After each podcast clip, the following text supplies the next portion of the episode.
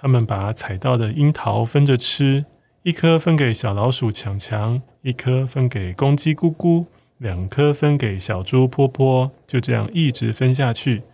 小老鼠强强没什么意见，不过公鸡咕咕觉得不公平，所以他又分到了所有的樱桃核，因为好朋友总是公平对待的。这段也很好玩啊，就是他们依照体型大小去分，猪分了两颗，然后那个老鼠跟公鸡每一轮都只分一颗，公鸡就觉得不公平，因为它的身体虽然比猪小，但是比老鼠大，对不对？最后他分到的是樱桃核，就是樱桃的籽。我本来想说分樱桃籽给公鸡太不公平了吧，但是后来想到啊，鸡好像都会吃碎石头嘛，对不对？帮助消化。所以，这个赫姆海恩他在写故事的时候，好像也有考虑到这些实际的状况是怎么样的，然后把它写进去，就特别好玩。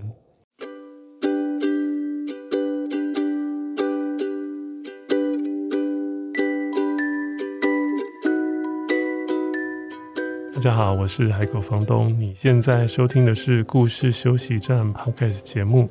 本期节目是由迷成品 Podcast 与海狗房东联合制播。今天这一集节目也是为你朗读的特别专辑。呃，其实这个特别专辑我在这一季已经做了很多集，尤其做了四集，是和独立书店的主人合作。独立书店的主人为听众选书，然后他们从他们喜欢的那一本书里面选出一段文字，我来朗读给大家听。在那四集节目里面，其实已经有十五家的独立书店主人参与这个活动哦。所以，如果你有兴趣的话，也可以回头去听。当时会做为你朗读的这个特别企划，尤其后来变成跟独立书店的主人邀约合作选书。主要是因为疫情刚开始的那一段时间，大家不太能出门嘛，对独立书店的冲击非常的大，所以就向几间独立书店提出邀约，看看他们愿不愿意一起响应啊。那我的想法是，呃，在这个节目上分享的话，或许有人会又再次注意到，哎，有独立书店可以去哦。如果疫情稍微缓和一下，或者是。在这个期间，独立书店如果有什么特别的线上活动，也可以让大家注意到。刚好在那一阵子，我跟诚品的专栏合作了一段时间，啊，他们有提到说，有他们也听到了这个为你朗读，而且是跟书店合作的专辑。不过他们很客气，没有说要我为他们做什么。只是我就突然想到，哎，对啊，成品也有实体书店，他们一定也是在这一波疫情里面受到了很大的冲击，所以我当时也提出了我的想法，请几位店长也来选书选文，然后我来为他们朗读给大家听。呃，成品书店是我从以前大学吧到现在二十多年就很喜欢而且很常去的书店。其实到很多地方去玩的时候，看到有成品书店，就会觉得哎，很熟悉。这种感觉想起来，这样比喻不知道恰不恰当，就好像出国去旅行的时候，有时候你真的不知道要吃什么。你如果一段时间了，有些东西已经吃腻了，或是踩到太多地雷了，嗯，如果看到素食店，比如说麦当劳，就会觉得非常的安心啊。进去那里面装潢差不多，餐点的呃形式差不多，餐点吃起来的口味也差不多，所以就觉得啊安心很多。所以在台湾各地看到成品书店，我都会进去走一走，也很开心。他们也响应了这次的活动，请了四间分店的店长跟资深的书店职人来参与选书选文，那由我来朗读分享给大家。这次邀请到的店长还有资深的书店职人，分别是来自台北信义儿童馆的店长，还有花莲店的店长，以及台中中友百货店和台中绿园店的书店职人。这几间各位都去过吗？我只有花莲店还没有去过。诶，你有特别喜欢的哪一间成品的分店吗？我以前特别喜欢的，或是很常去的，除了比如说敦南诚品，再来就是东湖店，因为有一阵子住在内湖那边啊。不过这两间都现在都不在了。那我在台中活动比较多年的那几年，我也还蛮常去中友百货店，我很喜欢那里的气氛，很像是一个城堡或者是古堡里面的图书馆的感觉。这一次是间诚品书店店长资深职人选的书，很特别，跟之前几次和独立书店主人合作的时候，他们选的书蛮不一样的。故事休息站这个节目主要是以绘本为主嘛，然后会也喜欢做一些绘本跟主题可以延伸的跨文类的阅读，比如说小说，或者是各种形式的文学作品，或者是生活类的书籍也都可以，或是诗啊。那前几集跟独立书店主人合作的时候，他们反而他们其实对我是比较认识的，就是我们有好几间书店的主人，私底下我们也还蛮常有互动，或者是因为活动讲座接触过很多次。但是这些独立书店的主人反而 几乎都没有选绘本。在故事休息站这个节目里面，我为他们读的几乎都不是绘本，但是我也很喜欢不同文类的作品。那这一次啊，成品的店长跟书店之人反而几乎都是选择的绘本，太有趣了，就回归到我的本行。第一位是成品信义儿童馆的店长，店长选的书本来是要选英文版的《Child of Glass》，这个是碧翠丝阿雷玛娜的作品。碧翠丝阿雷玛娜的作品好多，而且几乎都非常的喜欢。呃，碧翠丝阿雷玛娜的作品有哪些呢？比如说。巴黎的狮子，巨大无比的小东西，无所事事的美好一天。哇，这本我真的很喜欢。还有一本书名很长的《哈洛史尼普波特前所未有最好的灾难》，很有趣，对不对？光听书名就蛮好奇的吧？还有本书名很可爱的《神奇的胖胖砰砰小小》，到底什么是神奇的胖胖砰砰小小呢？各位可以去看一看。那还有已经绝版的几本书，比如说有一本《克拉拉的宝藏》，我自己也很喜欢。今天店长选的这本《Child of Glass》，它也有中文版，中文版就叫做《玻璃小孩吉赛尔》。这本我自己之前是有买了法文版啊，那当时是在台北一间很棒的绘本选书店——同里绘本洋行里面发现的，而且这一本是旧版的，是啊两千零二年的出版。呃，这本《玻璃小孩吉赛尔》后来其实有改版，大概是在二零一九吧，就是在将近二十年后。那它的改版里面有几张图是有重画的，有些是细部去修改，有些是整张重画，大概有三张到四张这么多。所以刚好成品的店长选了这一本《玻璃小孩吉赛尔》，我后来想，诶，我自己没有中文版的，而且封面也不同，我就很好奇，就去买来比对，才发现啊，原来新版的修改篇幅蛮大的，文字的修改也蛮多的。但是我会先跟各位介绍成品新儿童馆的店长为大家啊摘的新版的文字的内容。这个故事大概是在讲，有个小孩，他出生就是透明的，像玻璃一样，你可以看穿他，看透他，然后，呃，他在哪边就会映照出，就后面的景色物品不会被挡到，你可以穿过他看到后面的东西，啊，是一个非常美、很特别的小孩。这本书一开始的文字形容的就很美，形容这一个特别的玻璃小孩，他是怎么写的呢？他写说。它有双漂亮的大眼睛和完美的小手指，它纯净又明亮，而且还完全透明。吉赛尔光亮闪耀，它能和身旁的事物融为一体。太阳下山时，它会随着夕阳的颜色变换色彩，在光线照耀下，它就像千面明镜一样闪闪发亮。哇，是不是很美？这么美的玻璃小孩，有很多人知道之后，都从世界各地过来看他哦。但是有一个问题比较麻烦，就是大家渐渐发现，他的美好像存在着一个问题。这个问题其实老实说，不是这个小孩个人的问题，而是人们对他的评价啊。人们对他的评价，觉得他是有问题。这个问题是什么？因为我们刚刚说他是全身透明的，对不对？然后他的想法也会被别人看到，就等于是他脑袋里面的想法会显现出来，所以人们看到他讲的事情，不管是什么，都非常的清楚。那这会有什么问题呢？店长为大家摘的这段，我来读给大家听。在他透明的额头后面，美好的想法和糟糕的想法都会不断涌现，他的任何感受都逃不过别人的眼睛。人们开始对他感到生气。他们会说：“你不能试着控制自己的想法吗？哎，吉赛尔，让人家看到这么糟糕的事情，难道你不会觉得丢脸吗？我看到这一段的时候，也觉得，嗯，这些人也太奇怪了吧？为什么你们自己要来看，自己来看，然后还这样评论人家？大家可以想想看，我们脑袋里面的想法，别人看不到，对不对？所以感觉很安全。但是每个人的想法不会永远都是光明、正向的，也会有阴暗，或者是灰暗，或者是沮丧。或者是有一点邪恶、小恶的那一面吧。比如说，有一本书名很可爱，也是大家心里常常会想到的，就是“讨厌的人都跌倒吧”。类似这样的想法，嗯，没有什么大问题啊，对不对？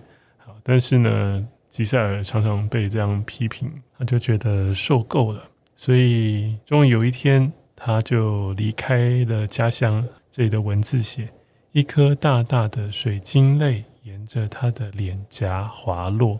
如果各位看这本书的话，你会发现这本书特别的地方就是，除了这个小孩的角色设定非常的奇异之外，嗯，阿雷玛娜他在这本书用了五到六张的描图纸啊，中文版还有新版的法文版、英文版都一样，就是用五张的描图纸，但是旧版的法文版是六张。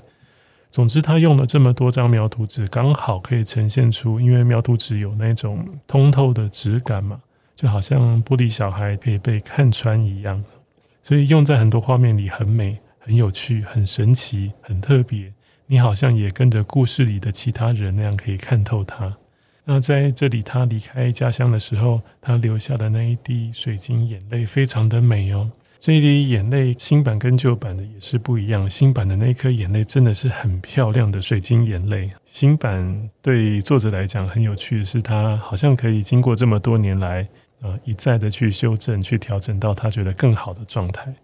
吉赛尔到世界各地流浪了很久，过了很多的日子之后，他突然想到，他觉得其实到哪里好像都差不多啊。人们对他的看法是差不多的哈。比如说看到她很漂亮，但是又可以看到她内在想的东西，哈想的有好的也有不好的，别人觉得不好的哈，那个不好是谁定义的很难说嘛。那总之大家就都会对他有意见。他就想，那我何必为这些人感到困扰？我为什么要为了他们离开我最爱的家人和家乡？所以他就回到了他自己的家。店长在这边也为大家选了一段文字，等于是故事的最后。那我想读给大家听，其实不会有什么爆雷的问题。我想大家读这本书应该蛮容易预测结果或者是情节的走向。但是这本书最美的是整体的图跟文，还有这个特别的角色。还有这个特别角色带来的寓意给我们的整体感受，所以我把这个店长摘出来的结尾读给大家听听看。这本书最后几行字是这么写的：即使事实真相令人害怕，人们始终不愿面对，但从今以后，吉赛尔可以在家自在地做自己，用自己的方式生活了，闪耀明亮、敏感透明。但勇敢坚强，吉赛尔终于接纳了真实完整的自己，是不是很棒？那我先来读呃店长推荐的理由给大家听，再跟大家说说旧版跟新版在结局的呃情节文字也是不同的哦。诚品信谊儿童馆的店长推荐理由是说，他最初注意到这本书是因为熟悉作者的其他作品。也喜欢这本书充满艺术性的各种表现手法，包含绘图啊、拼贴，还有描图纸在故事情节里面的运用。店长说，故事里的人们一开始对于独特的事物是很珍视，而且很好奇的，但是后来却因为没有办法面对事实而产生厌恶，选择忽略、无视吉赛尔。虽然最后并没有明显说明吉赛尔是怎么转念的。但是最后一页，他遮住双眼微笑，身体也变成实心的。前几页都是透明的。这个实心的意思就是他没有用描图纸来画这个吉赛尔。前几页有时候他是用描图纸来画他，所以看起来就像透明的。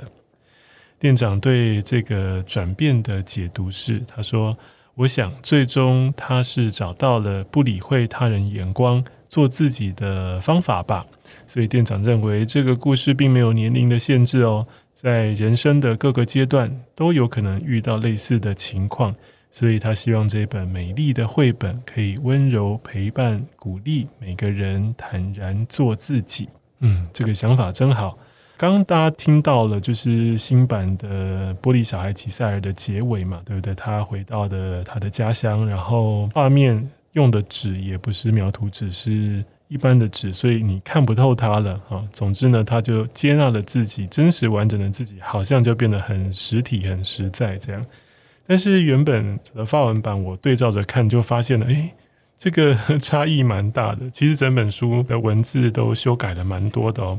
但是那个情节跟内容是没有什么变化的，只是把它修得精简精炼一点。但是结局就很不同了。结局的几张图其实差不多，除了最后一张，他在旧版的时候也依然是用透明的描图纸来画这个玻璃小孩。但是结局的几行，我来把旧版的念给各位听。旧版这边几页是写说，直到今天，吉赛尔仍然在寻找归宿，易碎闪亮。他总是面带微笑，不停地旅行，因为现实令人害怕，人们宁可视而不见，这对他们来说真是太可惜了。所以在旧版的文字里面，他没有特别强调他接受自己这件事情，但是你也可以感觉到他没有怎么样的否定自己，对不对？只是吉赛尔他没有回到家乡，还在世界各地旅行。那旅行的原因好像是要找一个适合自己的地方。这一点新版跟旧版就有蛮大的不同，可能是这将近二十年来人们对于自我认同的想法也有不小的要进吧。但是我很喜欢旧版的最后那一句，就是“这真是太可惜了”。这句话是在讲给那些不懂得吉赛尔的美的人啊，用他的外表以及用他们个人的价值观去评断别人的想法，却无法看到它真正的美。这真是太可惜了。我蛮喜欢这一个旧版的收尾哈，但是新版的把这个自我认同的转化讲得很明白。我觉得也是很好的做法，所以新版旧版你喜欢哪一种呢？刚好呃店长选的这本书就有机会跟各位介绍，这个是《玻璃小孩吉赛尔》，在台湾也有中文版，是由阿布拉出版社出版的。第二位要为大家选书的店长是成品花莲书店的店长，呃，店长选的是上译文化出版的《好朋友》这一本书。好朋友这本书的作者是德国人赫姆海恩。其实我在之前的节目里有介绍过他的作品，而且是几乎不可能有中文版的作品，也是赫姆海恩的第一本作品，一九七六年吧。那本我在之前的集数有讲过。那这本好朋友的风格跟刚才我说的他的第一本创作非常的不一样啊，这本就很缤纷，那很有童心，很可爱。其实刚才讲的那一本黑白的大象的算术，我自己暂时翻译是大象的算术，或是大象数数，它是很黑白，而且是在思考生死的议题，但是不沉重，也很有童心。这本好朋友出版好多年了，我以为它已经绝版了，结果没想到这一次店长介绍我去查，才发现，哎，它还有，哎，还买得到。好朋友这本书是在讲一个农场里的几个动物好朋友，包含一只公鸡。一只小老鼠跟一只小猪，在我刚开始发现绘本的那几年呢，我也在诚品的敦南店有发现《好朋友》这一本书的系列周边商品，有非常多，有明信片、有玩偶等等的，都非常可爱。吸引我目光的是，诶，这些角色圆滚滚的，然后看起来很乐天，尤其那只公鸡的造型很漂亮，是一只白色的公鸡，然后红色的大鸡冠。那嘴巴是很饱满的金黄色，呃，公鸡的鱼尾呢是很漂亮的七彩的彩虹色，诶，非常可爱的一只公鸡。那这一本书呢，店长要推荐大家的理由是，他说大大小小的事情都可以在家里学习，但是朋友这个概念是没有办法在家学到的。好朋友不只可以一起玩耍，而且也是可以互相学习的对象。长大以后，或许对朋友的定义不会只有一种，但是相互支持还有共同成长的要素是不会变的。这边讲对朋友的定义不止一种，在这本书里就讲得非常可爱，而且是用孩子的角度去看的哈。好朋友就一定要怎么样啊？一定要怎么样？比如说一定要一直在一起啊。但是有时候也没有办法一直在一起啊。那他也用孩子很有弹性的那个角度去看，就是说好朋友也不是非得一定要在一起的嘛，还是会有不同的状况来调整。这本书真的很可爱。然后店长选的呃一段文字是。他们只好去采樱桃，他们把采到的樱桃分着吃，一颗分给小老鼠强强，一颗分给公鸡咕咕，两颗分给小猪波波，就这样一直分下去。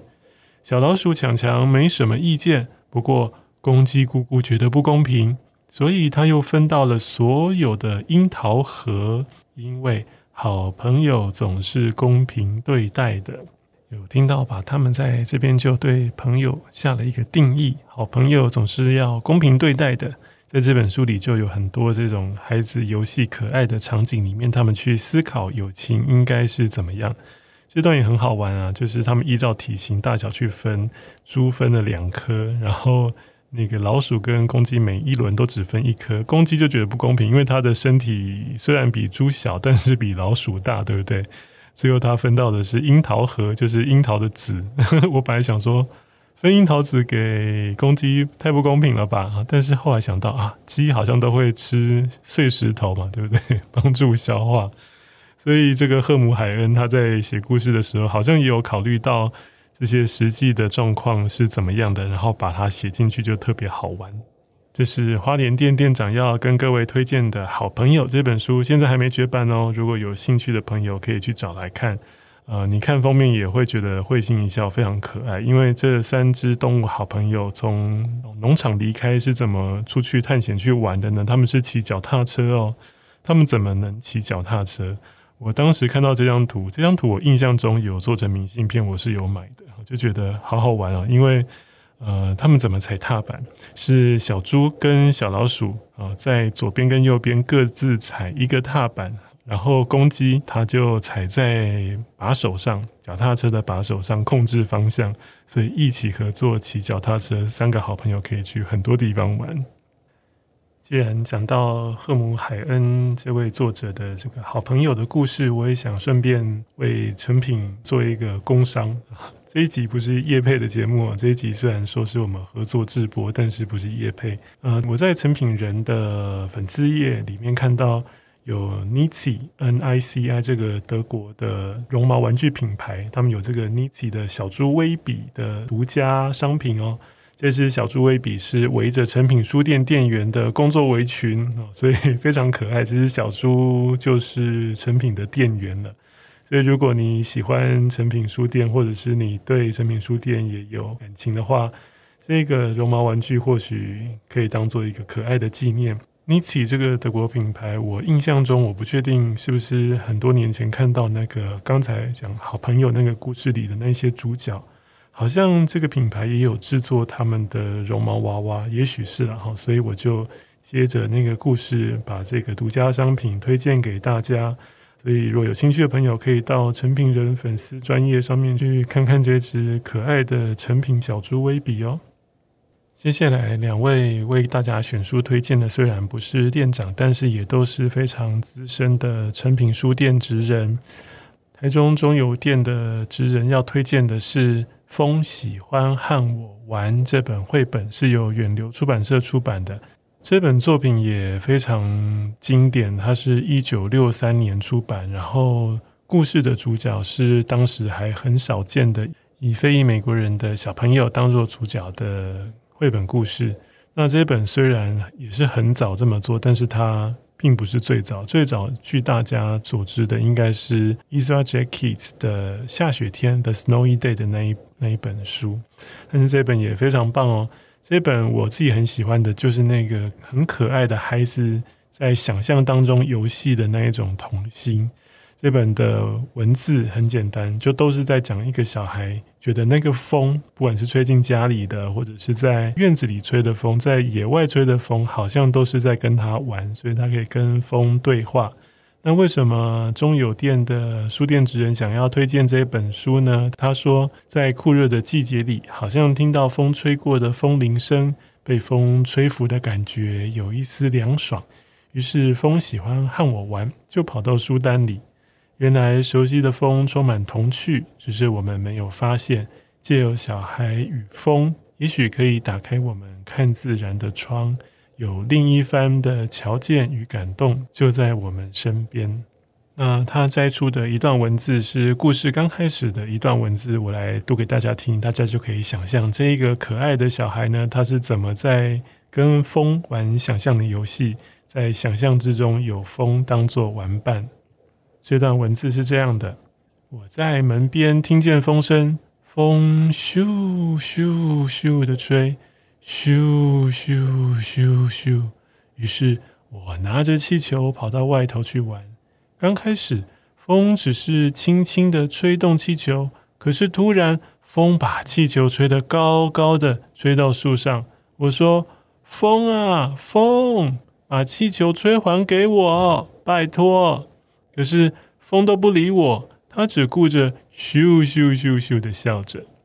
风喜欢和挂在绳子上的那些洗好的东西玩，他把枕头套吹得鼓鼓的，把床单吹得摇摇晃晃，围兜兜的袋子也被他吹得打结了。他把所有的衣夹吹走，然后他试穿的衣服，其实他早就知道那些衣服都太小了，他根本穿不下。是不是很可爱？这整本书都是这样哦，就是这个小孩在想象当中把风想象成是一个人的形象的感觉，但是画里面就是风而已。啊，跟他玩各种游戏，这过程当中，甚至就像小朋友跟小朋友的玩伴之间游戏的时候，有快乐的时候，但是也会有意见不合、吵架的时候、生气的时候。这个小朋友也跟风生气哦，是什么原因呢？大家可以去找来看。这是风喜欢和我玩，是玛丽和艾斯的作品啊。玛丽和艾斯有很多很经典的绘本作品，比如说在森林里啊，有兴趣的话都可以再去查询这个作者。虽然这些作品已经数十年了，超过半个世纪，甚至快要将近百年了，但是都还是非常的隽永好看。再来就是今天最后一位成品职人的推荐书，这一本不算是绘本，不过它也有绘本版，就是浓缩的绘本版。那这一本文集呢，是《大森林里的小木屋》，是美国非常经典的一本儿童文学，作者是罗兰·英格斯怀德。罗兰·英格斯怀德出生年是一八六七年，那这一本是他大概已经六十几岁的时候才开始写的书，那非常畅销，一直到现在都还持续出版。这本书的插图是由呃非常知名的，也是很多人喜欢的日本的绘本大师安野光雅所画的，呃，他的浓缩绘本版也是安野光雅所画。不过我个人比较偏爱这本完整版，浓缩版。有时候那个图文的节奏拿捏，其实真的是不太容易，但是当然也很好看。这本是由诚品台中绿园道书店的资深职人要选给各位的一本书哦。我自己也很喜欢这本书。这本书除了安野光雅的水彩画很好看之外，带你走入一个童话的梦境的那种感觉。除了这个之外，他的文字，这本书罗兰的文字也非常的平实，但是平实里面有非常多生活的气味啊，那个气味真的是感觉可以闻得到的哦。他的文字真的很厉害，看起来这么平实，却可以写得这么生动。那这本书等于是有一点像是他把自己童年的事情记录下来啊，书写下来，所以非常有生活感。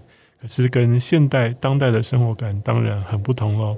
可是，在看这本书的时候，真的会很有怀旧的感觉，但是又不会有陈旧的感觉。那个怀旧的感觉，好像会让呃读者在读的时候有一种，也很想回归那种单纯简单的美好生活的感觉。诚品台中绿园道店的资深职人为大家选的这一段，是在这本书的一百九十七页。也是这个章节的最后一段。这个章节是在讲，呃，罗兰这个小女孩，就是作者的小时候，第一次她的爸爸妈妈，因为他们住在森林里面嘛，哈，第一次爸爸妈妈答应要带着他们姐妹跟小宝宝一起上市集，所以他们非常的兴奋，全家换了最漂亮的衣服，很慎重的去参加这个市集。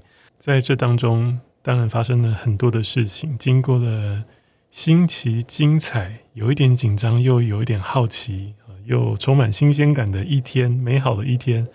那这一章最后的这一段，就是一天结束之后，他们要准备回家了。那他们是怎么去市集、怎么回家的呢？是爸爸驾着马车，哈，马拉着篷车，拖着他们回家。最后这一段我来朗读给大家听。不过这一段的最后要唱歌，哎，希望我可以唱得好哈。那就由我来读给大家听。呃，后面听到唱歌别吓一跳，我已经先预告了。这边写的是篷车摇摇晃晃的驶入大森林的道路。往家的方向前进，夕阳西沉，树林渐渐变暗了。在最后一道阳光消失之前，月亮爬上了天空。爸爸带了猎枪，他们都很安全。温柔的月光从树顶洒落，将前方的道路映照出一块块交错的月光与阴影。马蹄声听起来清脆而愉快。罗兰和玛丽太累了，他们一路上都很安静。妈默默地坐着，被弯里的小宝宝玲玲已经睡着了。爸则轻轻唱着歌。虽然没有好花园，春兰秋归常飘香。虽然没有大厅堂，冬天温暖，夏天凉。可的家庭呀，我不能离。开你，你的恩惠比天长。不知道唱的怎么样？现在的声音不太行了，一直沙哑，唱起来可能会让大家的耳朵吃苦了。最后也在节目里面跟各位分享一下我的书，我和画家猫鱼合作的绘本《发光的树》已经出版喽。这本《发光的树》不只是为孩子创作，同时也很适合大人阅读。呃，而且我请编辑在这本书的封底放了一句话，这句话是葡萄牙作家佩索亚的一句诗：“你不快乐的每一天都不是你的。”呃，大家也可以反过来想，也许可以变成“你快乐的每一天都是你的”，或者可以理解为每一天只要有一刻感到幸福或快乐。那一天就会永远成为生命的印记，这也是这本书想要表达的一些想法。总之，喜欢思考生命、凝视生命，呃，体验生活中美好的小事物、大景物，我都推荐你可以读这本书。当然，喜欢树、喜欢狗的读者，更是不要错过这本《发光的树》哦。出版社维京出版社特别为这本书也制作了限量的拼图，是画家猫鱼画的一棵呃仰望角度的大树，那棵树在阳光下发光。